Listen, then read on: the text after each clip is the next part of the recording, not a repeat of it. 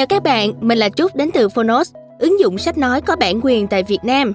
Rất vui khi được gặp lại mọi người tại podcast Phát triển bản thân của tuần này. Khi đứng trước một quyết định, các bạn có bao giờ tự hỏi tại sao không? Và nếu có, thì hãy cùng mình trả lời cho những thắc mắc này trong cuốn sách bắt đầu với câu hỏi tại sao của tuần này nhé.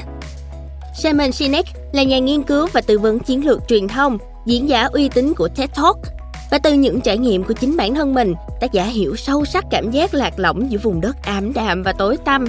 Khi bắt đầu hành trình đi tìm đam mê nhưng lại bỏ qua cảm hứng. Và giữa những lúc như thế, sức mạnh của câu hỏi tại sao tựa như ngọn đuốc giúp bạn tìm thấy động lực để tìm kiếm, đấu tranh và hành động một cách hiệu quả. Để khi phải băn khoăn với câu hỏi tại sao thì bạn sẽ luôn tìm được hướng đi và câu trả lời cho riêng mình.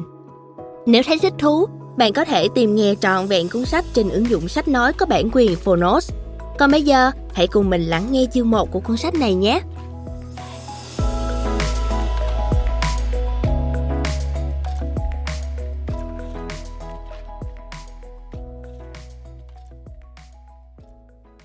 Bạn đang nghe từ Phonos.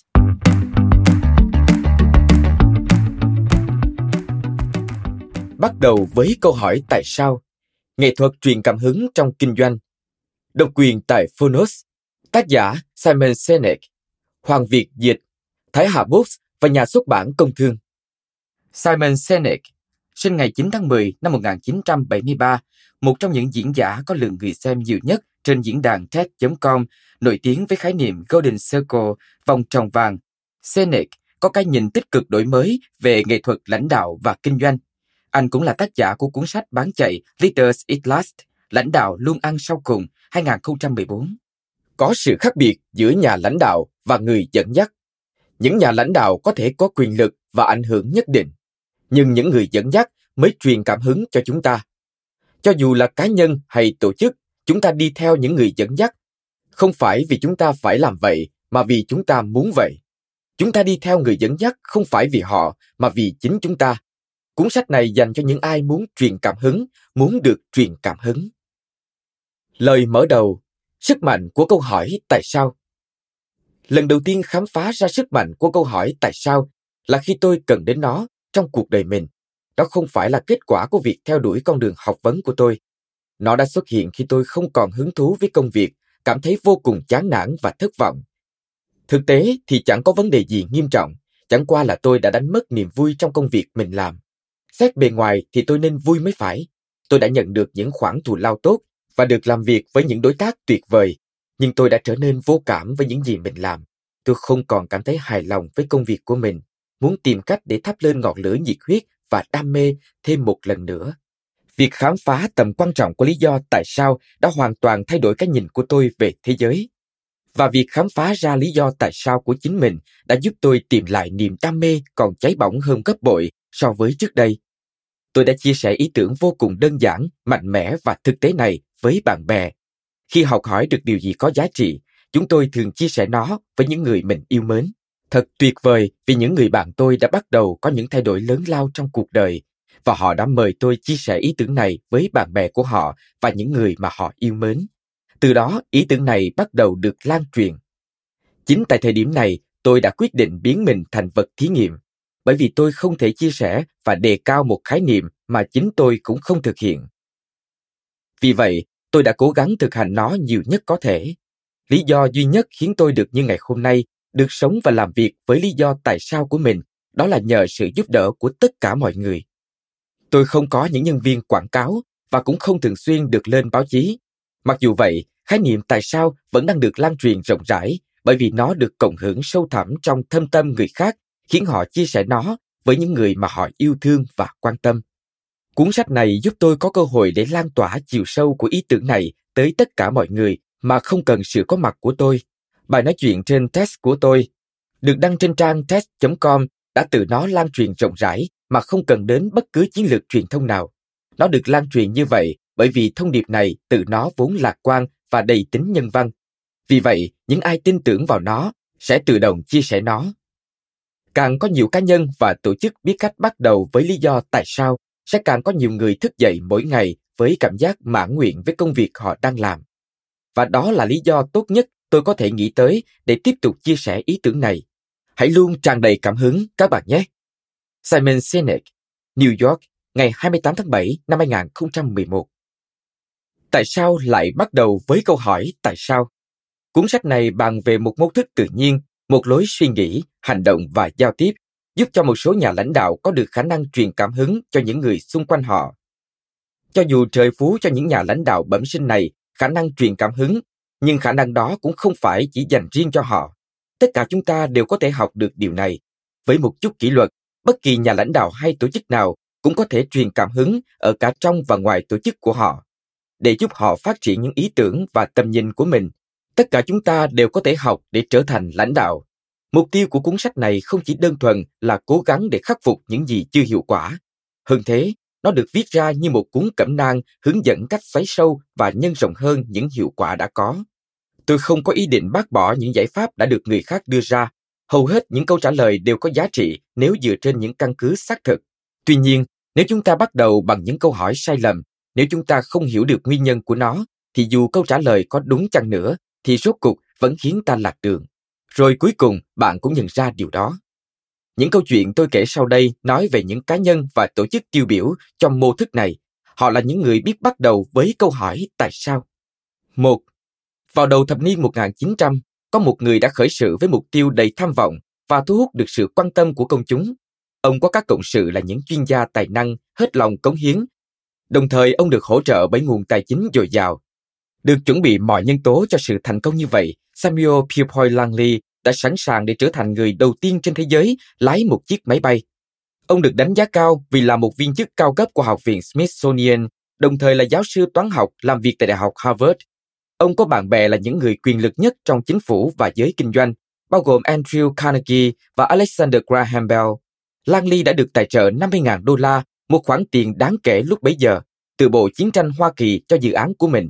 Ông đã tập hợp lại những bộ óc thiên tài ngày đó để thành lập một đội thực sự đáng mơ ước về tài năng và học vấn. Lang Ly và đội của ông đã có được những điều kiện tốt nhất và giới báo chí theo chân ông khắp mọi nơi. Khắp cả nước, người ta dõi theo câu chuyện của ông và chờ đợi tin tốt lành. Với một đội tuyệt vời và những nguồn lực dồi dào như thế, dường như thành công của ông đã được bảo đảm. Nhưng thành công có xảy ra như mong đợi. Chú thích Mặc dù được tài trợ dồi dào và nỗ lực làm việc trong 18 năm, Lang Ly đã không đóng góp được gì nhiều cho ngành hàng không. Ông đã qua đời năm 1906 sau một loạt những cơn đột quỵ. Cách đó vài trăm dặm, Wilbur và Overwright đang làm việc với hệ thống bay của riêng họ.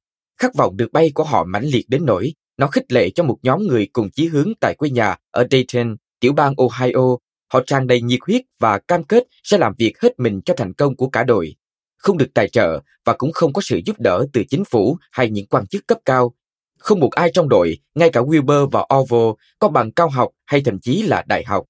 Đội đã được lập nên trong một cửa hàng xe đạp bình thường và họ đã biến ước mơ thành hiện thực.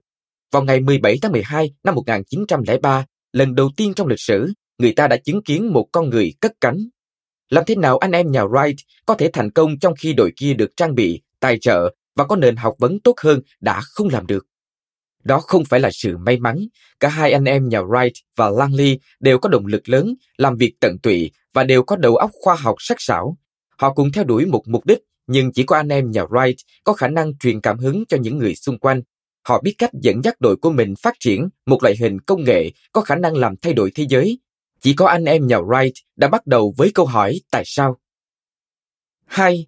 Vào năm 1965, các sinh viên trường đại học California tại Berkeley đã lần đầu tiên công khai đốt thẻ quân dịch của họ để phản đối sự tham gia của Mỹ vào chiến tranh Việt Nam.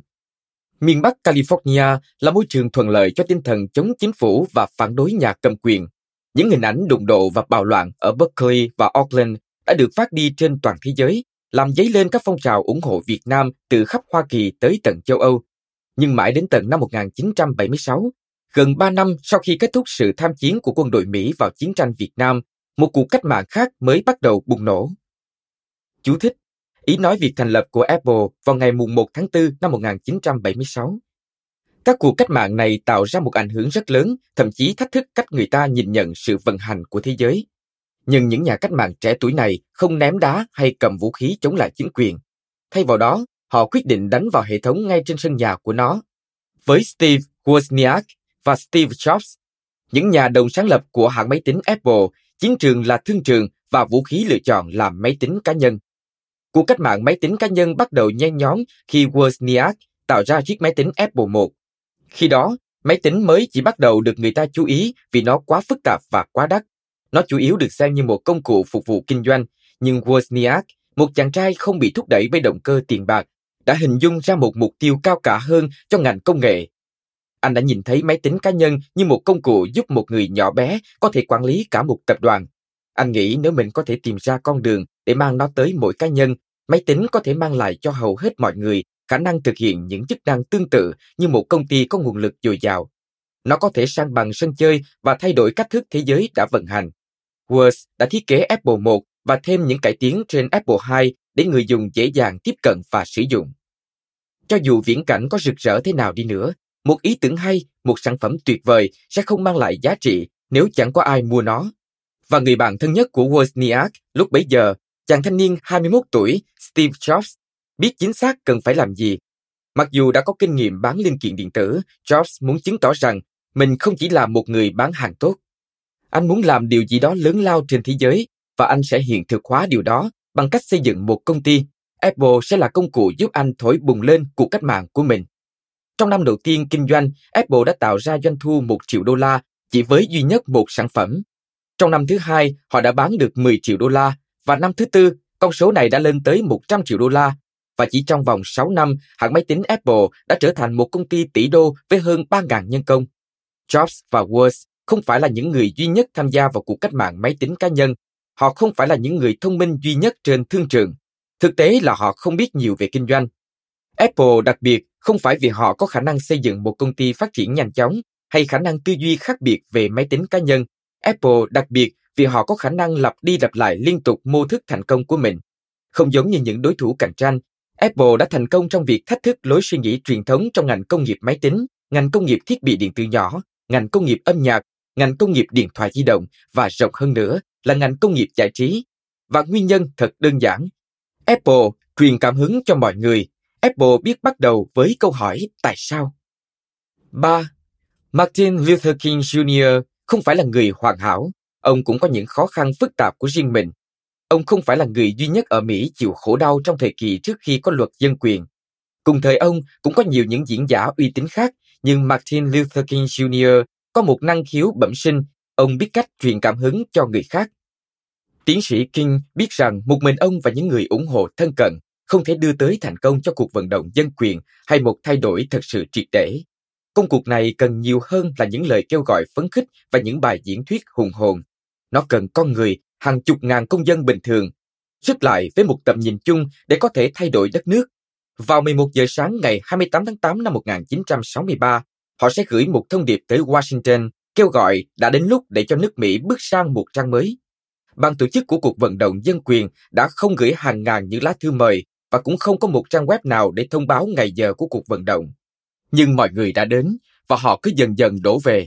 Tính ra, đã có một phần tư triệu người đổ về thủ đô kịp lúc để lắng nghe những lời bất hủ đã lưu danh sử sách, được truyền đi từ một con người đã dẫn dắt một phong trào làm thay đổi nước Mỹ mãi mãi, với bài diễn văn Tôi có một ước mơ.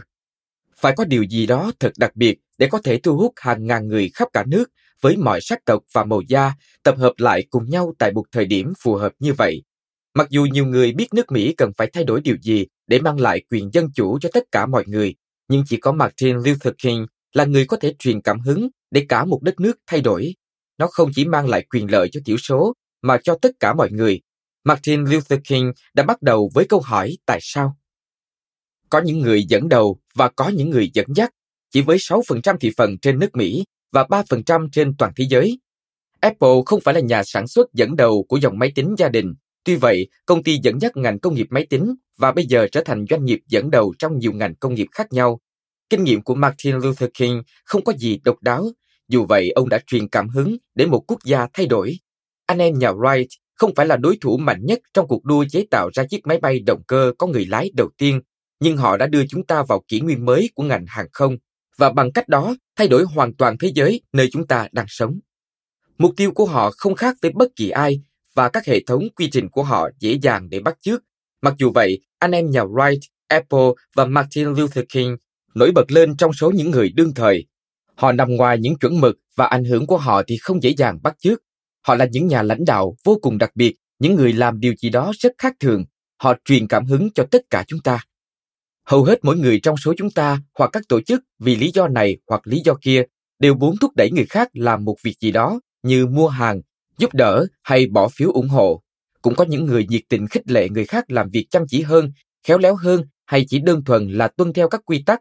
Thúc đẩy người khác hành động không phải là việc quá khó, nhưng nó thường liên quan đến những nhân tố bên ngoài. Xúi dục hay đe dọa trừng phạt thường tỏ ra có hiệu quả. Ví dụ như hãng General Motors đã rất thành công trong việc thúc đẩy khách mua hàng, nên họ bán được nhiều ô tô hơn bất cứ hãng xe hơi nào khác trên thế giới trong suốt 77 năm. Mặc dù họ là doanh nghiệp dẫn đầu trong ngành công nghiệp, nhưng họ không phải là người dẫn dắt. Ngược lại, những nhà lãnh đạo vĩ đại là những người có khả năng truyền cảm hứng cho người khác hành động. Họ khiến người khác hiểu rõ mục đích của hành động và một cảm giác tin tưởng mà chẳng tốn nhiều công dụ dỗ và lôi kéo. Những người thực sự dẫn dắt có khả năng tạo ra một nhóm người ủng hộ không phải vì bị ép buộc mà vì họ được truyền cảm hứng. Với những người được truyền cảm hứng, động cơ hành động của họ bắt nguồn sâu thẳm từ chính bản thân và ít khi họ bị lung lay bởi những lời dụ dỗ. Những người được khích lệ sẵn sàng trả thêm tiền hay chịu đựng sự bất tiện, thậm chí ngay cả khổ đau. Những người có khả năng truyền cảm hứng sẽ tạo ra một nhóm người ủng hộ, cử tri, khách hàng, công nhân và những người hỗ trợ khác. Những người hành động vì lợi ích chung không phải vì họ phải làm mà vì họ muốn làm như vậy. Tuy số lượng không nhiều, nhưng các tổ chức và các nhà lãnh đạo có khả năng truyền cảm hứng có thể đến từ nhiều lĩnh vực khác nhau, có thể trong lĩnh vực công chúng lẫn tư nhân. Họ có mặt trong mọi ngành công nghiệp khác nhau, từ bán hàng cho tới những ngành nghề kinh doanh khác. Dù có mặt ở bất cứ đâu, họ luôn tạo ra sự ảnh hưởng khác biệt trong ngành kinh doanh của mình. Họ có được những khách hàng và những nhân viên trung thành nhất. Họ có xu hướng làm lợi cho những người khác trong cùng ngành kinh doanh. Họ có nhiều cải tiến hơn và quan trọng nhất, họ có khả năng duy trì tất cả những điều đó trong một thời gian dài. Nhiều người trong số họ đã làm thay đổi các ngành kinh tế, một vài trong số họ thậm chí thay đổi cả thế giới. Anh em nhà Wright, Apple và tiến sĩ King chỉ là ba ví dụ tiêu biểu, như Harley Davidson, Disney và hãng hàng không Southwest. John F. Kennedy và Ronald Reagan cũng là những người có khả năng truyền cảm hứng. Không quan trọng họ đến từ đâu hay làm việc trong lĩnh vực nào. Họ đều có một số điểm tương đồng. Tất cả những nhà lãnh đạo và những công ty biết truyền cảm hứng này đều suy nghĩ, hành động và giao tiếp giống hệt nhau. Đó là điểm khiến họ hoàn toàn khác biệt so với mọi người. Nếu chúng ta đều có thể học cách tư duy, hành động và giao tiếp như những người truyền cảm hứng thì sao nhỉ? Tôi mường tượng ra một thế giới, trong đó khả năng truyền cảm hứng không chỉ một số ít người có, mà có thể thuộc về đa số. Những nghiên cứu chỉ ra rằng hơn 80% dân Mỹ không có được công việc mơ ước của họ. Nếu có nhiều người hơn biết cách xây dựng những công ty có khả năng truyền cảm hứng cho nhân viên, thì con số thống kê ấy có thể sẽ đảo ngược. Hơn 80% người dân yêu thích công việc của họ. Những người thích đến nơi làm việc thường đạt hiệu quả làm việc cao hơn và sáng tạo hơn. Họ về đến nhà cảm thấy vui vẻ hơn và họ có những gia đình hạnh phúc hơn. Họ đối xử với đồng nghiệp, đối tác và khách hàng tốt hơn. Những nhân viên tràn đầy cảm hứng giúp cho doanh nghiệp phát triển hơn và nền kinh tế bền vững hơn. Đó là lý do tại sao tôi viết cuốn sách này. Tôi hy vọng có thể khích lệ mọi người để họ làm những việc truyền cảm hứng cho họ. Nhờ vậy chúng ta có thể cùng nhau xây dựng một thế giới, trong đó niềm tin và sự trung thành là một chuẩn mực chứ không phải là một ngoại lệ. Cuốn sách này không được viết để nói cho bạn cần phải làm gì hay làm như thế nào. Mục tiêu của nó không phải để chỉ ra cho bạn một cách thức, mà là trao tặng cho bạn một lý do để làm điều đó. Đối với những người sẵn sàng mở lòng cho những ý tưởng mới, những người đang tìm cách để tạo ra sự thành công lâu dài và những ai tin tưởng rằng thành công cần có sự giúp đỡ của người khác, tôi xin dành tặng bạn một thử thách. Từ giờ trở đi, hãy bắt đầu với câu hỏi tại sao. Phần 1. Nếu chẳng ai hỏi tại sao. Chương 1. Chắc gì bạn đã biết. Vào một ngày giá lạnh tháng 1, một người đàn ông đã tuyên thệ nhậm chức để trở thành người điều hành đất nước của mình. Ngồi cạnh ông là bậc tiền nhiệm, một vị tướng quân nổi tiếng, người mà 15 năm trước đó đã chỉ huy lực lượng vũ trang quốc gia trong một cuộc chiến tranh dẫn đến sự thất bại của nước Đức. Nhà lãnh đạo trẻ tuổi đã được nuôi nấng trong niềm tin của dòng Thiên Chúa giáo La Mã. Ông đã dành 5 giờ đồng hồ tiếp theo để xem cuộc diễu binh vinh danh ông và thức đến tận 3 giờ sáng để ăn mừng. Bạn biết tôi đang nói đến ai rồi phải không? Đó là vào ngày 30 tháng 1 năm 1933 và tôi đang nói đến Adolf Hitler mà không phải là John F. Kennedy như hầu hết mọi người phỏng đoán. Vấn đề ở đây là chúng ta có thói quen phỏng đoán, đôi khi chúng ta phỏng đoán thế giới quanh mình dựa trên những thông tin sai lạc hoặc thiếu sót. Trong trường hợp này, tôi đưa ra thông tin chưa đầy đủ. Nhiều người trong số bạn tin chắc rằng tôi đang miêu tả John F. Kennedy cho tới khi tôi thêm vào một chi tiết nhỏ nữa ngày xảy ra sự kiện. Vấn đề này rất quan trọng vì hành động của chúng ta chịu ảnh hưởng bởi những gì chúng ta giả định và cách chúng ta nhận thức sự thật. Chúng ta đưa ra quyết định dựa trên những gì chúng ta nghĩ là chúng ta biết. Không lâu trước đây, hầu hết người ta tin rằng trái đất là mặt phẳng. Niềm tin này đã tác động tới hành vi của con người thời kỳ đó. Có rất ít những khám phá. Người ta sợ rằng nếu họ đi quá xa, họ có thể rơi khỏi mép của trái đất. Vì vậy mà hầu hết mọi người chỉ ở nguyên một chỗ, cho tới tận khi một khám phá nhỏ được tiết lộ, thế giới hình tròn. Lúc ấy, trên một bình diện lớn, hành vi của con người đã thay đổi. Từ khám phá này, con người bắt đầu di chuyển trên khắp hành tinh. Nhiều con đường giao thương được thiết lập, các gia vị được buôn bán trao đổi, những ý tưởng mới và những môn khoa học như toán học được chia sẻ rộng rãi giữa các cộng đồng xã hội, giúp chúng không ngừng đổi mới và tiến bộ. Như vậy, chỉ một giả định nhỏ được điều chỉnh cũng đã giúp cho toàn nhân loại tiến bước. Bây giờ hãy xem người ta đã xây dựng các doanh nghiệp và đưa ra các quyết định như thế nào chúng ta có thực sự biết được tại sao một số doanh nghiệp lại thành công và tại sao một số khác thì không? Hay đó chỉ là điều chúng ta nghĩ như vậy? Cho dù khái niệm về thành công của chúng ta có thể khác nhau, ví dụ như đạt mức giá cổ phiếu, kiếm được một khoản tiền, đạt chỉ tiêu doanh thu hay lợi nhuận, được thăng chức vượt cấp, mở công ty riêng, giúp đỡ người nghèo, thắng cử.